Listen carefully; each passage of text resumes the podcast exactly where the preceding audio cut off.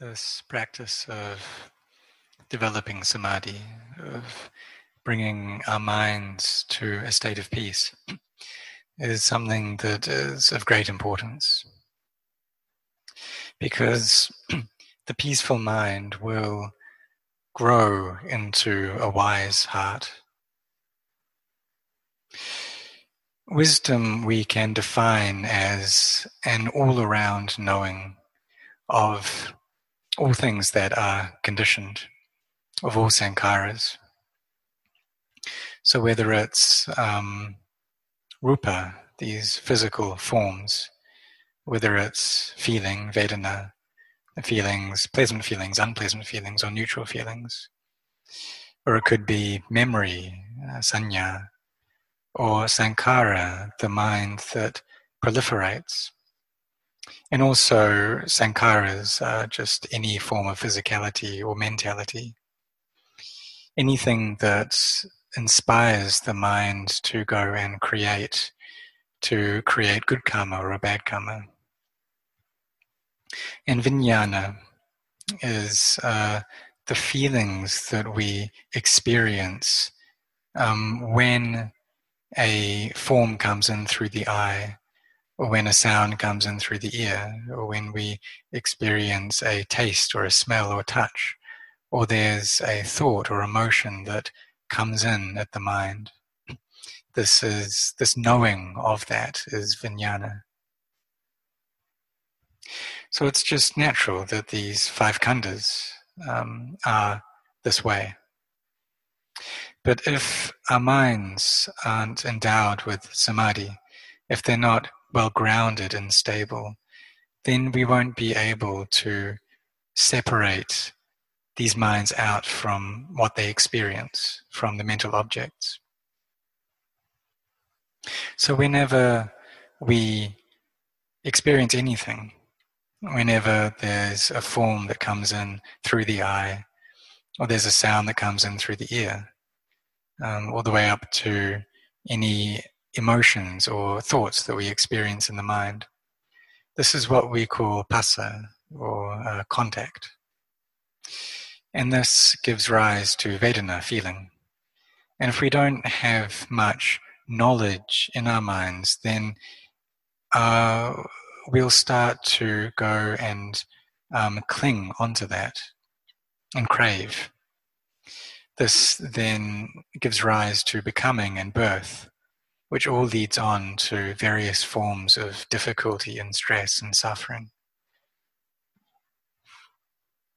So, this practice that we are engaging in is to cultivate our minds so that they are endowed with wisdom, enough for us to be able to abandon this clinging and attachment.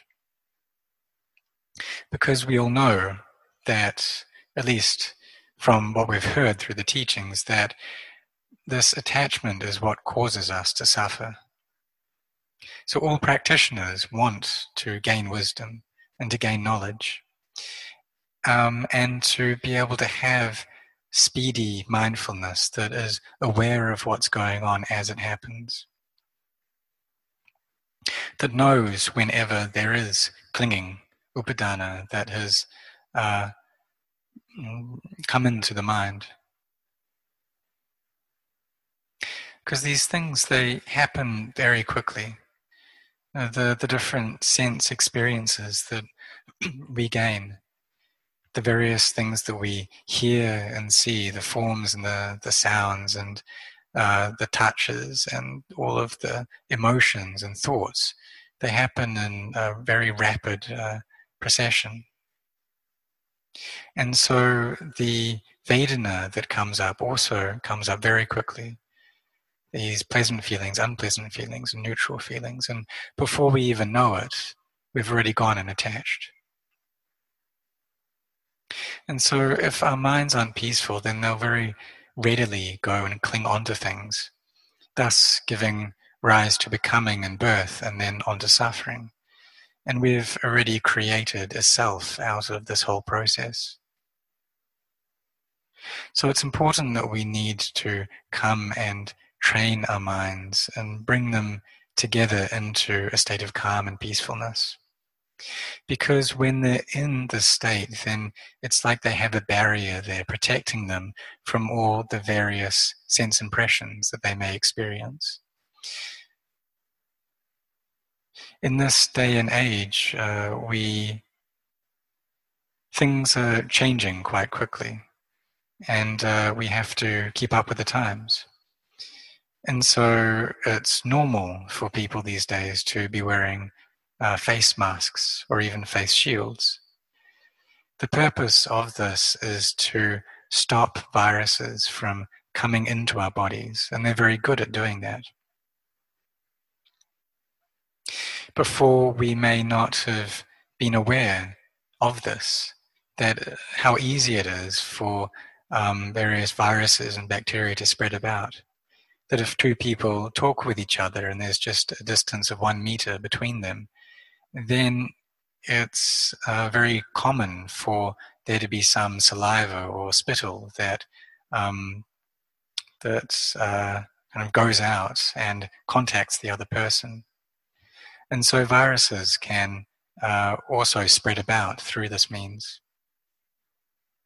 So before we may not have been aware of that, but uh, in this current age, we are, and so everyone is wearing masks or face masks in order to protect our bodies to stop viruses and pathogens from coming in. So, if we look at this in terms of our practice and use this as an analogy for uh, the cultivation of Dhamma, you can see that wearing a face mask, it's like um, developing samadhi and getting our mind into a calm and collected state. And this is able to prevent these sense objects from reaching our hearts. The greed, hatred, and delusion which may be lying there, it won't be able to uh, enter into our minds because uh, samadhi is acting as a shield against them. if before we hadn't been able to reach any level of calm and peace within our hearts, then we just won't have known the benefits that it gives us. And it's only when we experience that for ourselves, when we're able to gather our minds um, and settle them into calm and peace, that we'll know uh, what that can give us and what benefit that has for us we'll see that these sense objects um, won't be able to pierce into our hearts, and we'll know how good that feels. We'll be able to separate the mind out from its objects. So, this samadhi, the training of our minds to calm down and to be collected and stable, has great benefits. And one of these is that it's necessary for the development of wisdom. So, when our minds have already gone and clung, when we've experienced something and greed, hatred, delusion comes up and we cling to that, then we need to use wisdom, panya, to fix the situation. And each person needs to come up with their own methods and skillful means to deal with that because we all have different personalities and characters. So we need to be inventive to come up with uh, different ways to solve this problem. So, one thing that comes up uh, regularly is anger. And sometimes our meditation practice isn't able to, to deal with that. So, we can do external things to help relieve that anger. And maybe we can go out into nature and go and look at um, some very beautiful scenery. Go to a, a spot that has very lush trees and mountains and rivers. And this can uh, calm our minds down and make them feel settled and contented. If we live in a city and there isn't much in terms of uh, natural uh, surrounds, then we can go and do something that we like. So maybe we can go out shopping, we can listen to some music, or we can recollect uh, whatever it is to make our minds feel at ease. If we can use this recollection, it's useful because we don't have to actually go somewhere and travel somewhere. All we need to do is just think of a place that we've been in the past that we really liked and that makes us feel very happy and settled. So maybe we've been to a beautiful river, or um, we can recollect having looked up at the sky, or uh, being surrounded by mountain ranges whatever places that we've been that are conducive to feelings of peace and happiness, we can use that as the focus of our mind. And we can kind of send our minds to those places.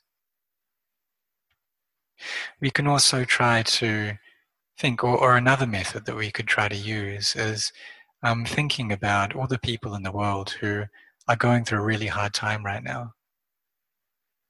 That they have to try and carry on their lives through this um, very difficult situation. And they're just living day by day.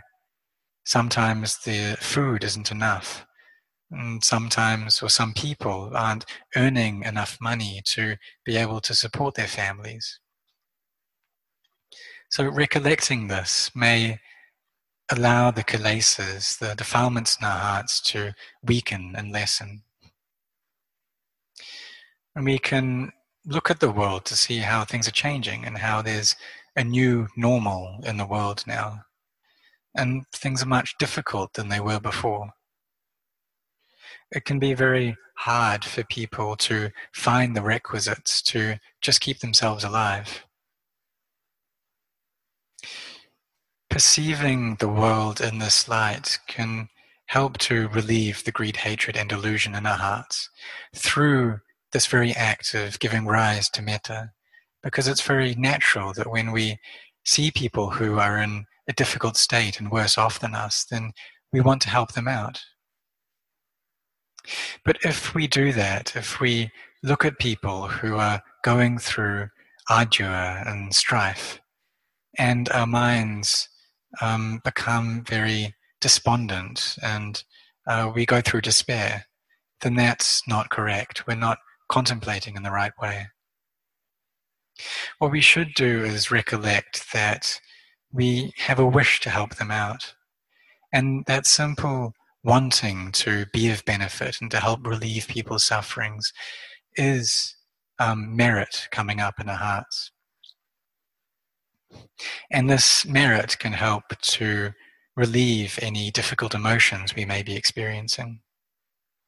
So we use whatever method works. And we need to be aware of what it is that, that has a good effect for us, that is able to extract these defilements from our hearts, or at least to be able to relieve them. Whatever it is that leads our minds into emptiness, an emptiness from these particular things that they're experiencing.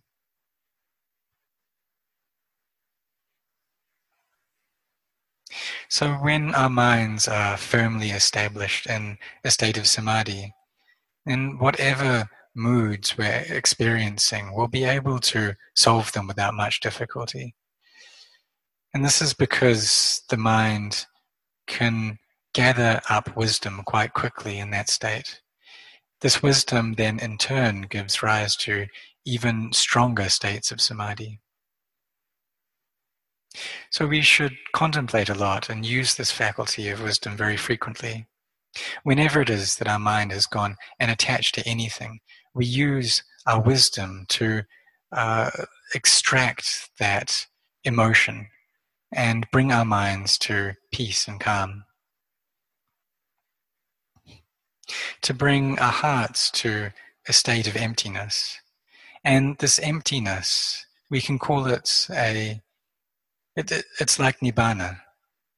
And we can experience this nibbana uh, a little bit at a time. You say nibbana is the mind that has gone into emptiness and it's freed from all kilesas, all defilements. So for us, we contemplate, and um, we can use this recollection of nibbana and of emptiness as a meditation object. And it's a very suitable object for those who have a strong wisdom faculty or whose uh, personality tends towards panya. This recollection of emptiness will lead our minds into very spacious and pure states. And we'll also notice that whenever feelings come up and our minds get involved in those, then we'll lose that spaciousness and the mind will become cluttered again. They'll turn chaotic. And we'll see that this is the root of suffering. When our minds are like this, they're all scattered and all over the place, then we can contemplate into death and see that our lives are not certain, but death is certain. So why would we want to go and be greedy about things? Why would we want to go and hate things?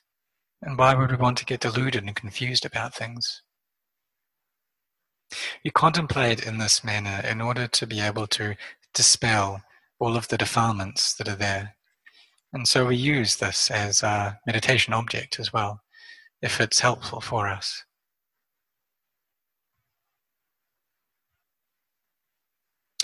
We can also um, use metta and karuna as kindness and compassion to help to solve uh, the inner difficulties we may be experiencing. So we can look at the world and see how difficult people's lives are these days. So why would we want to be greedy? You know, when people are so much worse off than we are, why would we want to um, go and desire to have so many things? Isn't it better for us to try to help other people instead than just want to hoard things for ourselves? So, bringing up metta and karuna, kindness and compassion, um, it can help us in this way.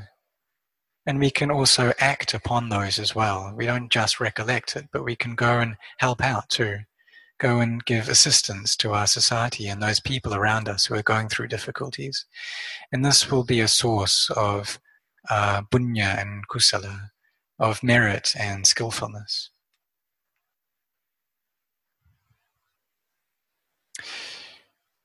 So we can try and keep this emptiness as the object of our hearts and contemplate and focus upon this emptiness. The Buddha once asked the five ascetics form, rupa, uh, feelings, memory, perception, thoughts, and uh, sense consciousness. Are you able to control them? Can you order them about?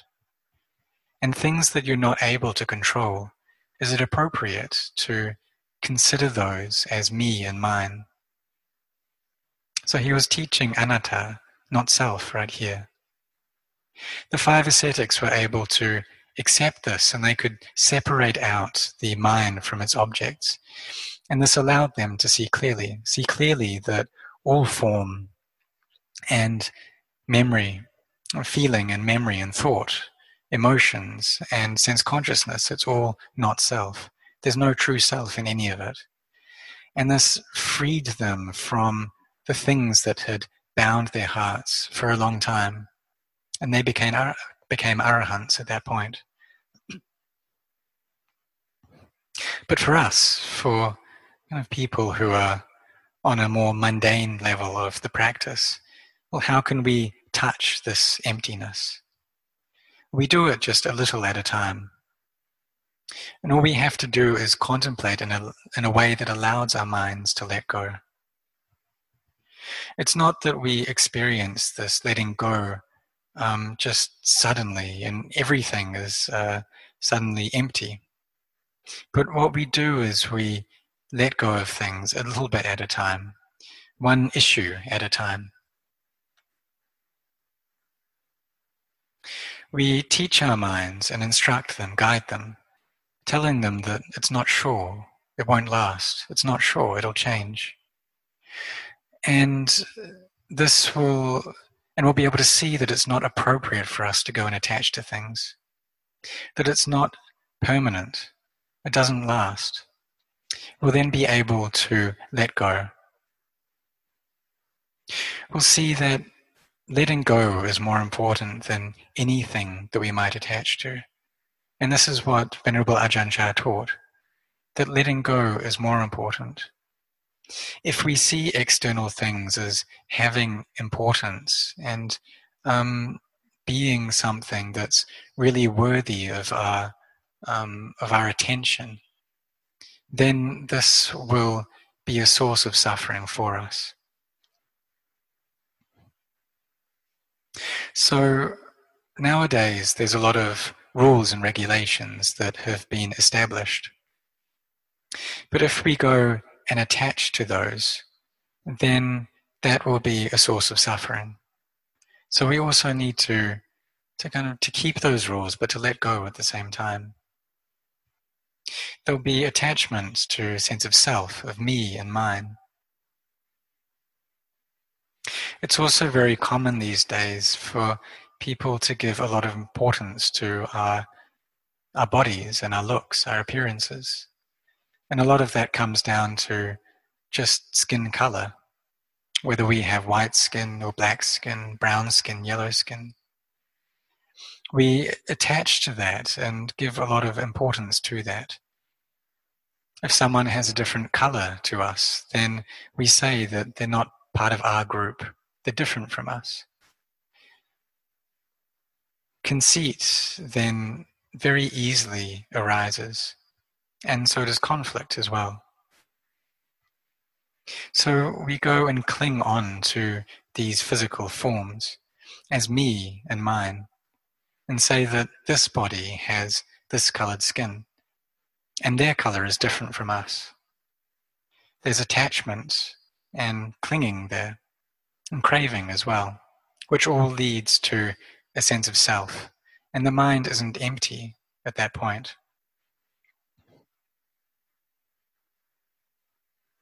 It's then very easy for us to go and cause pain and inflict harm upon others through our body, speech, or mind.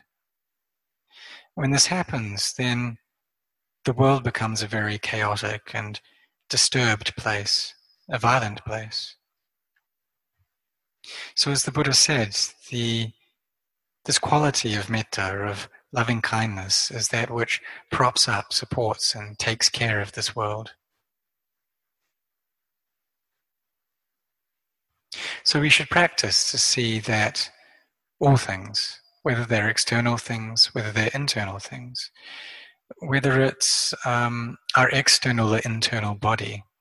So the external body being the skin and the hair and the nails, the teeth, and the internal body being all the various organs and um, bones and fluids inside. That there's no real difference between this form, this body, and anyone else's body. We see that when there's no air left, or when the breathing process stops, then all of the elements that have been gathered together will start to disperse and disband. What's left is just a heap of bones um, with some blood and other things there. But there's no difference between that and anyone else's body. It's just the four elements, just the same. It's just earth, water, fire, and air. There's no difference. So when our minds are endowed with wisdom, we'll be able to see that the body is merely that. It's just a body. But having gained a human body, we also need to develop a mind that's human as well. And if we don't have that, if there's just this um, physicality of um, a human form, but there's no humanity in our hearts, then this will cause a lot of conflict and confusion in the world. But if we see that bodies are merely bodies, there's no true self, there's no me or mine in that, then we'll be able to touch into emptiness. And this very act of reaching emptiness is um, vipassana, is clear seeing. So we use our wisdom there to contemplate these bodies as being empty.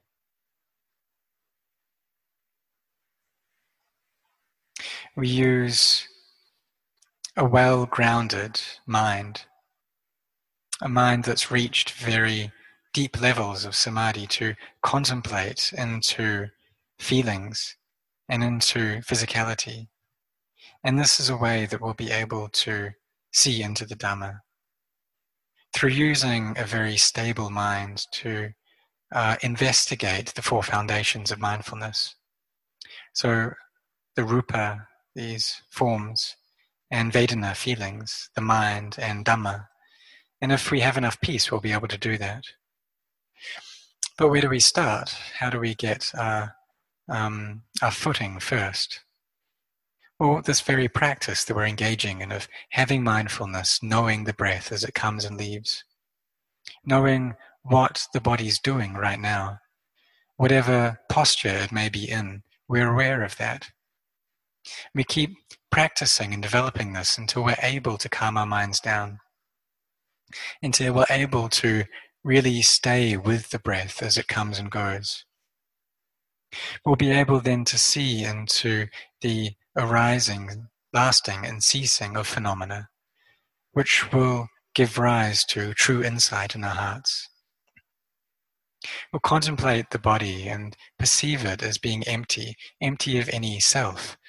And in doing this, we will see into the Dhamma, we'll see this quality of not self, which will allow our minds to touch into emptiness. And this happens little by little. Whatever sense impressions arise, whatever our minds experience, whether it's pleasant or unpleasant, we tell ourselves it's not sure, it's not sure, it'll change. Until our minds are able to accept this, to see that there's no true self there, which brings our mind into peace and emptiness. Empty from all of the objects that they had experienced. So, this is wisdom which cultivates and guides the mind, that forms the path that will lead us out of suffering.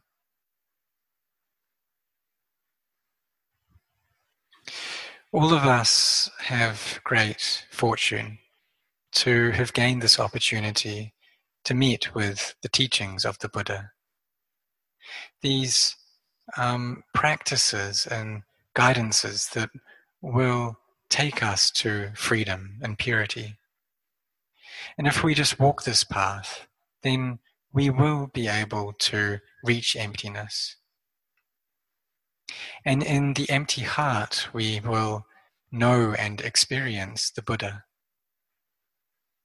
So always be contemplating and develop a samadhi that is um, pervasive, that's always there in the mind and the heart, and a mindfulness that is up to speed, that knows all of the aramana, these uh, sense objects, as they occur.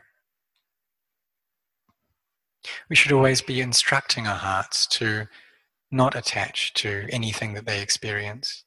And as we carry on doing this, we develop this continually, then we'll be able to let go little by little. Our minds will become more grounded in samadhi. And the more that we develop samadhi, the more we'll be able to let go of things. The practice develops in stages like this. So I ask for all of you to just carry on with it. From today onwards, keep on practicing and don't stop. Carry on going and you will see the Dhamma. Just as Venerable Ajahn Chah taught, that there is water in the ground and all it takes is for us to dig down and we will reach it. whether we use some hand tools or whether we use machinery, whatever method we use, if we dig down far enough, we'll have to meet with the water. And that's really how it is. So everyone be sincere in this path of practice.